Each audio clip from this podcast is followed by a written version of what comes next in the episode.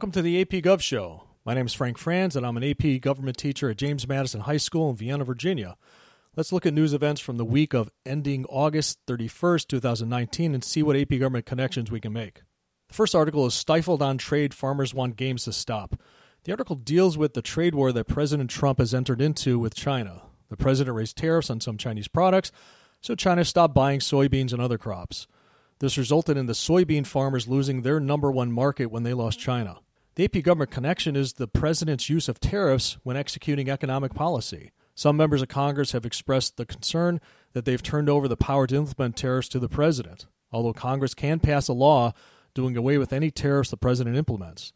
This sounds easier than it really is because passing a law with a divided government is extremely difficult. In this case, Democrats would need to convince Republican senators to vote against their party's president's actions. That's just not going to happen regarding the tariffs. This is also a connection to interest groups. Farmers are a pretty powerful interest group. Almost 70% of farmers voted for President Trump. If they feel betrayed by President Trump, they could either vote for his Democratic opponent in 2020 or they could stay home, neither of which Republicans would like. This is probably why the Trump administration has created a program that allows farmers impacted by the tariffs to apply for federal aid.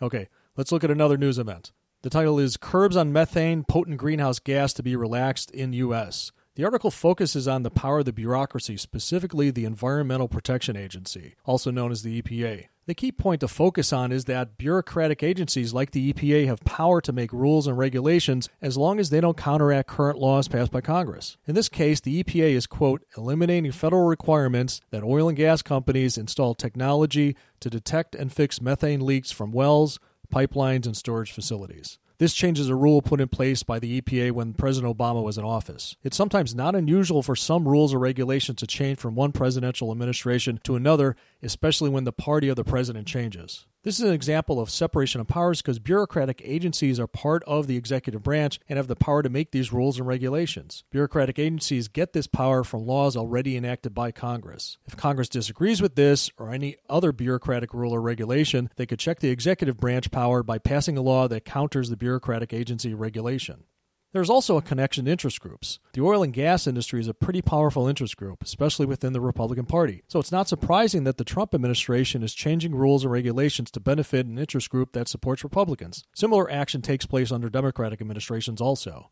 Let's take a look at all the AP government related terms and concepts we covered in this episode the president, economic policy, interest groups, bureaucracy, checks and balances, divided government, and Congress. That's it for this week's episode. Remember, if you want to take the contents of this episode a step further, create a mind map using the information in this week's episode. It'll help you visualize and remember the AP government concepts and connections.